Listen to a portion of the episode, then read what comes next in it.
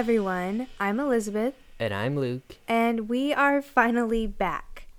If you are wondering what happened to us or where we have been, we will explain in just a moment. We actually didn't put the podcast on complete hold. Right, we've been working behind the scenes and we are really excited about some upcoming topics and even some interviews that we will be doing as well. Yeah, we're uh, anxious to get back into this. Actually, we will be doing an interview with someone really special to us that will be coming very shortly. We're so excited about it. So be watching for it. So, a little bit about what we've been doing. The main thing that probably took the most time was the preparation and selling of my grandparents' house. Yeah. They've both moved on to be with Jesus, and we really needed to get everything cleaned out and sold. And that took many months of preparation and many uh, estate sales, but we can really see how God used those. We were able to pray with people and minister to people um, all throughout that process, and God just did a uh, miracle with getting it sold. It sold in less than 24 hours, and it it was difficult letting go. Um, very bittersweet getting rid of the house, but you know God really helped with the whole process, and it made it, He made it a lot easier. Uh, I like to hold on to things, and He just made it so much easier. Don't even say a word. I see you smiling over there. I do like holding on to things, but it was it was a God thing. Um, just the the right people bought it, and it was the right timing, and you know everything just worked out how I know it was supposed to. Yeah, so thankful for that. Another thing that's taken a lot of my time this spring and summer and fall has uh, been my lawn mowing business. I've been doing it for a few years now, but this year it like really took off and uh, It exploded. yeah. And uh, that took a lot more time than expected, but very thankful. Um, incredible how uh, God just opened up all these opportunities. I didn't even like advertise or anything. And it just by word of mouth, I got a bunch of lawns. And it's just been amazing what God has done through that. Yeah, just God's provision. You know, Mhm. you didn't even have to go look for it. Um, another thing that I am super excited about is my dad and I are going to be election judges this year. I have never done anything like this before.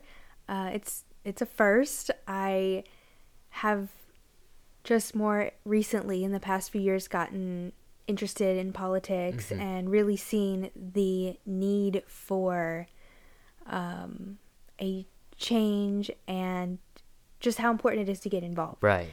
Um, we have a very significant election coming up here in just a few days.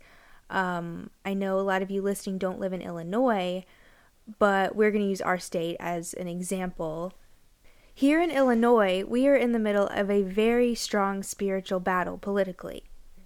If you don't think that there's some kind of political chicanery, uh, deception, trickery uh, going on right now, then you're not paying attention. We are in the middle of a great spiritual battle.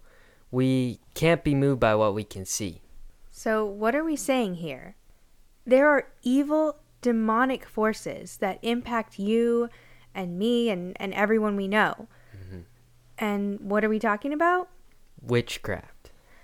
Now, most people think witchcraft is only done by actual witches, and that does happen more than people realize. Mm-hmm. In fact, did you know that there are more self identified Wiccans than there are Presbyterians now? That that's just crazy. That's a startling statistic. Mm-hmm. But when it comes to the biblical explanation of witchcraft, it's simply seeking things outside of God's authority. Many of those who are involved in the demonic witchcraft in our nation today are politicians. Witchcraft is far more widespread as far as its application than one may think. So, why are we talking about this? Well, if we understand the evil at work here, then one can pose the question what are you seeking from the government that you ought to be seeking from God in terms of political leadership? We shouldn't vote to get the government to do something for us. Mm-hmm. We should vote to get the government out of the way so we can seek God. We need to vote for whatever and whoever will give the kingdom free reign to Right. rule in our states and nation. So, how do we do this? There is a deep state of witchcraft out there. Be careful who you vote for, which is ultimately what you vote for. Right. First, know what a candidate stands for, what they really stand for. Don't just go off of what they say or what an opponent says about them. The devil's strongest weapon is deception. Mm-hmm. Do not be deceived about what you are voting for and standing for. Do your homework. Look at their track record. Where do they come from? What have they been doing? Have they been hardworking in society or wealthy by inheritance and not worked a real job? I know plenty of politicians like that Right. what have they stood for in the past? For example, what does their hometown area or district look like? What's the economy there? What are the crime rates, the employment or lack thereof rates? Um, do they stand for biblical principles? Right, which is the most important of all. Mm-hmm. We should never vote for a person, but their platform. What you vote for is what you stand for. And we must vote through God's word. Right. As an example, let's use the issue of abortion. What does the Bible say about it? Well, for starters, that life begins in the womb. Psalm 139:13 says, "You formed my innermost being, shaping my delicate inside and my intricate outside, and wove them all together in my mother's womb." And there are a lot of other verses that back this up as well. Right. And if it is a life in the womb, then ending that life is murder. Right. And uh, most people know what the Bible has to say about that. Exactly. And that's a whole nother topic for another time. So now vote for the candidate who stands for life, who stands for what God stands for. hmm We weren't originally planning on talking about this, but we definitely feel to take a moment to look at what's happening right here in our own state. hmm I know a lot of you listening don't live here, but we're going to use Illinois as an example. hmm Our current governor, Pritzker, has stated that he wants to make Illinois the number one abortion state in the nation. He is pushing to let criminals out of prison for things as serious as second degree murder. Our crime rate is out of control. Murder is up 33% since 2019. Um, here's an example Cook County Judge Carol Howard let accused felon Marcel Hunter, who was awaiting trial on three counts of felony, out on electronic monitoring. He then allegedly went on to murder a woman at a street party just because he did not want her there. Our economy is horrible. Many have lost their businesses. There's high unemployment rates. Taxes are out of control. Freedoms are being stripped away left and right. You can see the evil that is desperately trying to destroy our state mm-hmm. and our nation. But God is not done with Illinois or America. All across our nation, He is raising up men and women that are fighting mm-hmm. this witchcraft spirit, this this evil that is trying to take over. And as far as Illinois is concerned, God has raised up Darren Bailey. He's just a small town farmer that has been a state senator for the past four years. But he and his wife Cindy and his running mate for Lieutenant Governor Stephanie Trussell truly are people after God's own heart. Mm-hmm. They love our state, they love our country, and most importantly, they want to bring God back into government, back into schools, back mm-hmm. into people's lives and homes. And this morning, we had the privilege of meeting and talking with Darren Bailey.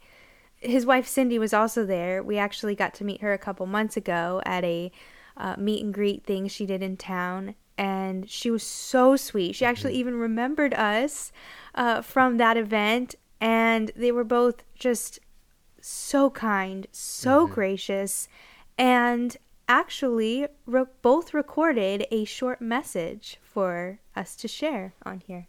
Yes. So now let's hear from our future governor and first lady of Illinois. Friends, Darren Bailey here. If you want to change in our state, it's pretty simple. We show up to vote. We make sure all of our friends and family show up to vote. We've got three days to make that happen, and we can and we will fire Pritzker and restore Illinois if we show up to vote. And Thank you so much for the many friends who are serving as poll watchers and election judges. Hang in there and let's take our state back.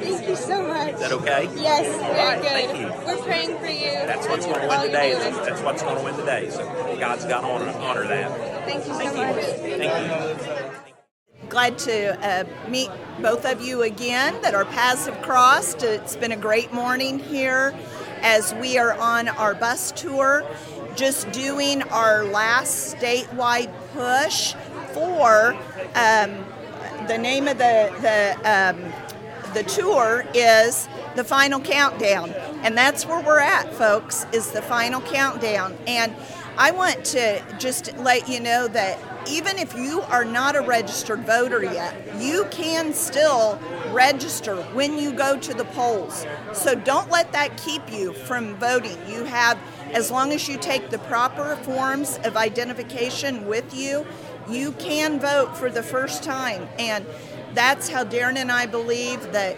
that is what it's going to take masses the masses of, of, uh, of conservative, like minded voters to get us over the finish line. And you know, even if the even if the race is close, just the fact that Illinois would have such extravagant turnout, it will send such a shock and such a a message across our nation that we have taken a blue state and flipped it red, and that is because of God and grassroots, not because of money, not because of power, but because of we the people. We the people are what make up this constitutional republic. And just, it's so exciting to see that coming into fruition. Darren and I have been on this trail for really ever since we left the farm and he stepped into government four years ago. When we got to Springfield, we were just shocked at what we saw. And as Christians, we wanted to do something about that. And uh, so here we are. Never in a million years did we think we would be running for this position, governor of Illinois, but we're so humbled, we're so honored uh, that. Uh, that this has happened and the strong support, the movement that's taken place throughout our state at the local level, um, here in McLean County, local level, in the state races, congressional races. This is going to truly be an amazing uh, victory on November 8th. Thank you. Thank you. Keep praying, keep praying, praying for the church to wake up and be motivated to get out and, and vote. So, we can do it. Elections now are really a battle between forces of good and evil in the spirit realm. We must be so careful with how we handle our part. So do your homework and go vote.